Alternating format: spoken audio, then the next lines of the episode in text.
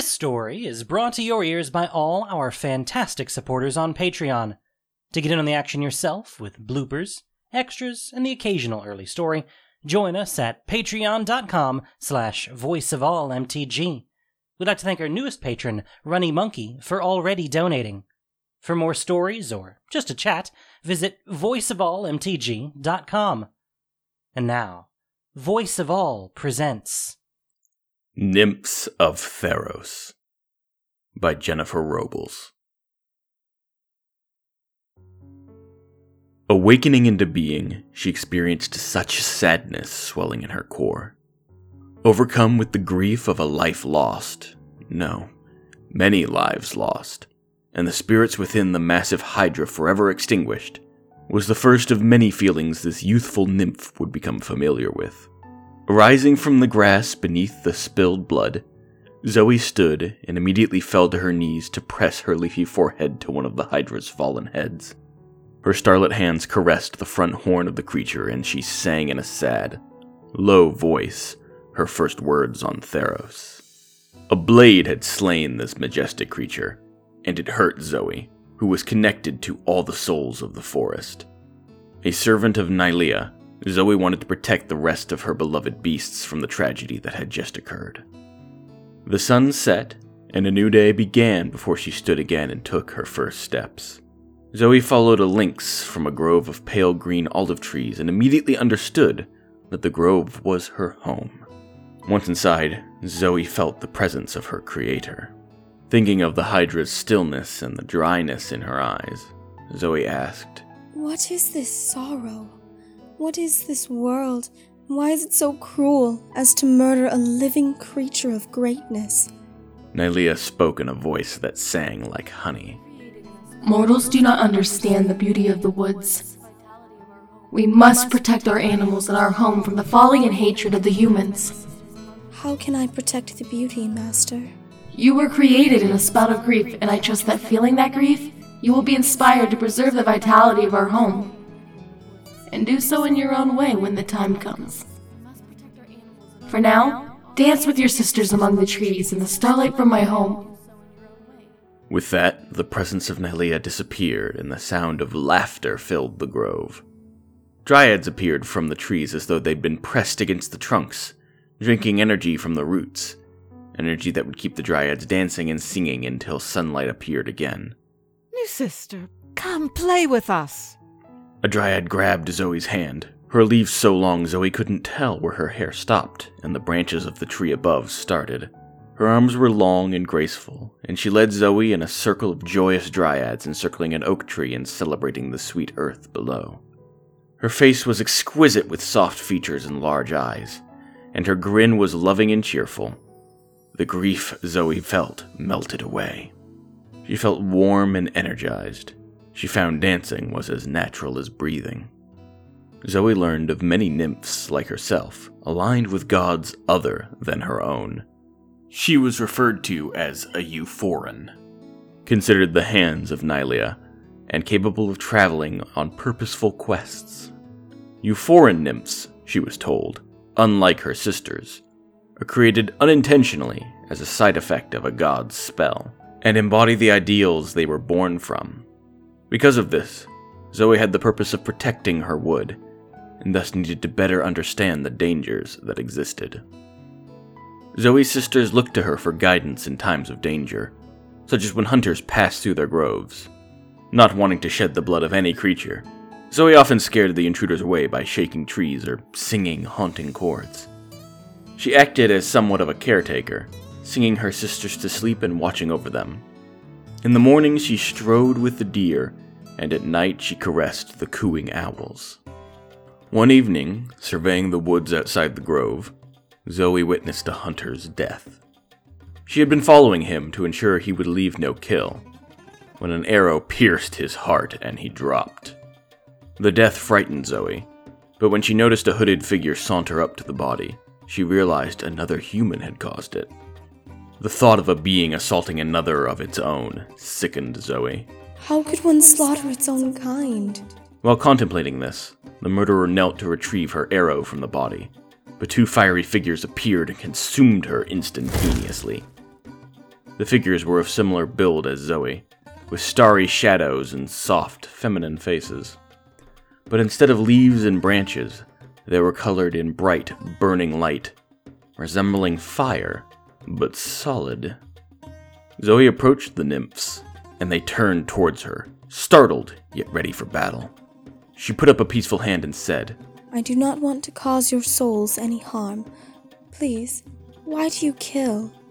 Blood guilt cannot be forgiven. Three mortal souls this thief stole. No more blood will be shed. My sister was merely assisting in case we were spotted. So, you were protecting more mortals from this one human?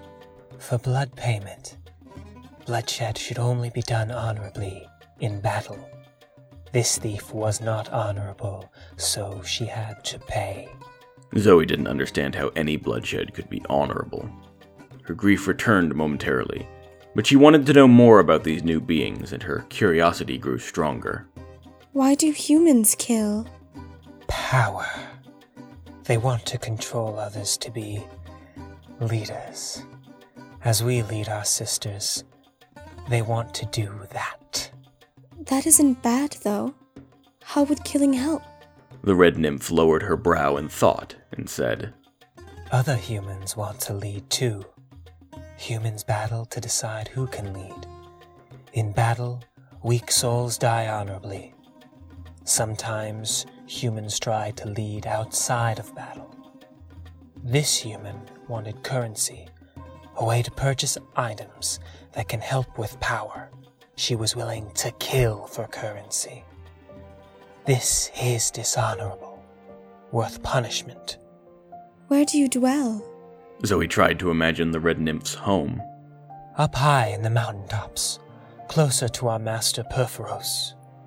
Zoe could picture their beautiful bodies resting on rocks against the sky, their color similar to her companion's leaves in the autumn. She wondered how trees on the mountain stood. The red nymph watched Zoe. You seem to be like me, capable of thought and free will. That's because we are Euphoran nymphs, created out of emotion during our god's spell, not as a mere servant. Yes, there are only a handful of us. We all have different goals and rarely cross paths. The idea of others inspired Zoe, but these others with ideals so different from her own. Could they harm the forest? Might they murder a cougar for eating a mouse? Would that be dishonorable? Her thought of them taking payment from her creatures scared Zoe, and a coolness ran through her that ended in a shiver. Begone, Oread sisters. Leave our forest be. I fear the damage flames could do in my home. We can leave your woods at once, Dryad. Our business here is done.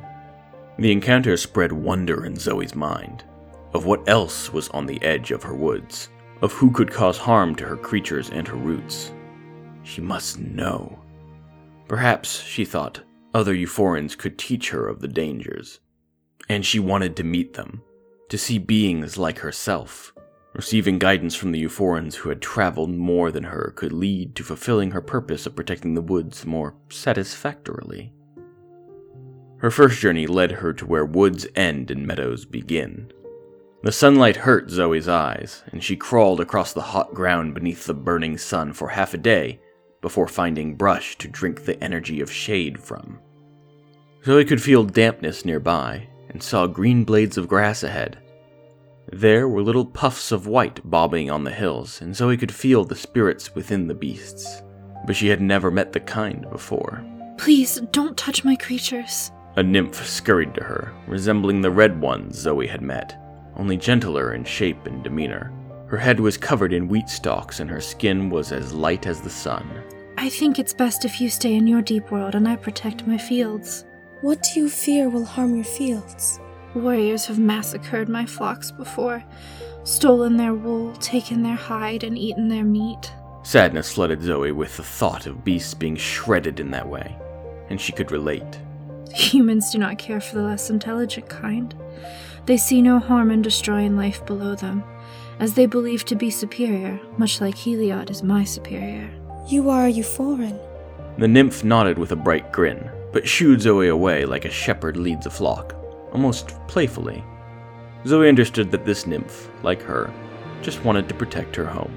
It seemed to Zoe that all of nature was harmed by humans. Once back deep into the woods, Zoe drank from a stream.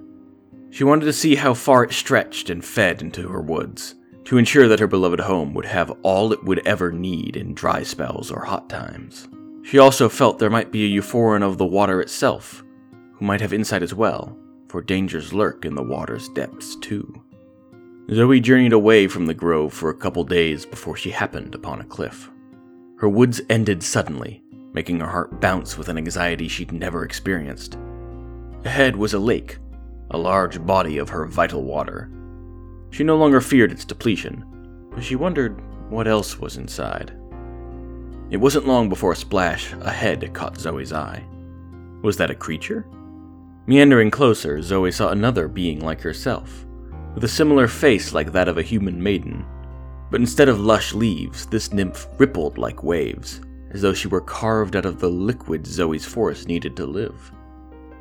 The naiad first waved with a webbed hand, then dived into the watery hole and didn't return for quite some time.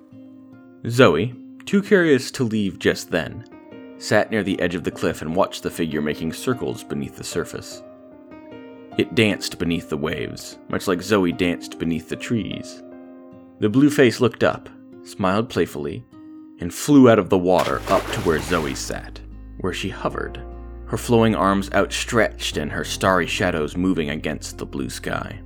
Our homes touch, but we cannot play together. I must keep my underwater friends safe from your beasts, you see. Please go back. Please return to your dry home. Wait. While I do miss my sisters, I must admit that your depths look dangerous to me. Can you teach me of the peril within? Waiting in the air, the naiad pondered. Krakens linger down below, and sharks, eels, and more and more. Yet something horrible floats above my waves, forever causing gore. Zoe felt the fear of the unknown, but played the riddle game with the naiad. Does it fly? Does it soar? It does not soar, it does not fly. It creates devices from your home up high, uses those to torture my creatures below, killing, stealing. I'm sad, but it is so. No. Humans. Yes, yes, the mortals that stand on two legs made of flesh and bone, they do not care for any but their very own.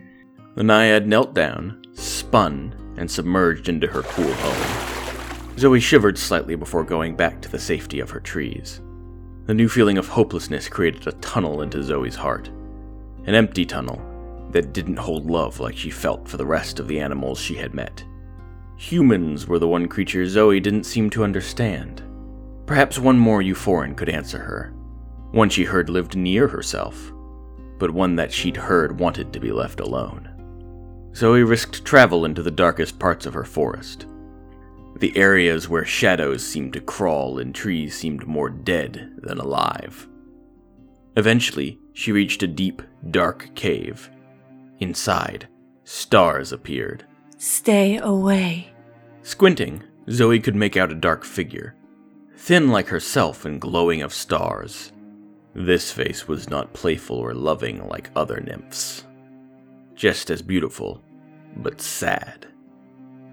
This face, surrounded by darkness, knew grief like Zoe had experienced on her first day of existence. I'm waiting for a death. Do not disturb me. As Zoe crept nearer to the sound, she saw a hunter across the stream, bow pulled, and a resting wolf in sight. No! The human turned to the two of them and made eye contact. Without thinking, Zoe began to sing a charming song that caught the man's attention. A dryad. A beautiful creature. He dropped his bow. Come to me. The human made his way towards Zoe slowly, arms reaching out. Zoe turned and ran, but heard a loud splash. Making her way back to the sound, she saw the human figure sprawled out, drowned in a stream. She didn't feel grief, but pride, having saved the wolf's life. Zoe watched as the dark nymph of before approached the motionless body. The solemn nymph swayed above the body, arms reaching and pulling rhythmically as she howled a somber tune. She encircled the body as her hands drew up what looked like white smoke. Once the mist was wrapped up in the lampad's starry hands, her enchanting dance stopped. Slowly, the nymph disappeared into the cave, from which Zoe saw neither lampad nor human soul return. After the silence from the disturbance died, and the sounds of birds chirping was restored, Zoe too returned to her path home. A morning later, Zoe was back in her olive grove. Her sisters greeted her with open arms and they danced with the trees while she sang the song of her journey. Oreads live on the mountain tops and Alseids in the meadows. As dryads we rest among the trees while naiads swim the waters. Satlampads lead souls to the underworld, even the helpless souls from the police.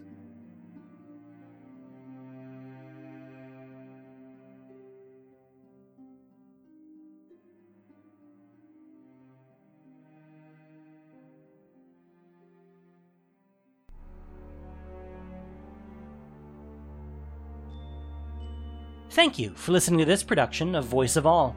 As listener supported entertainment, we rely on you not just for the voices of the characters, but also to keep us going and growing.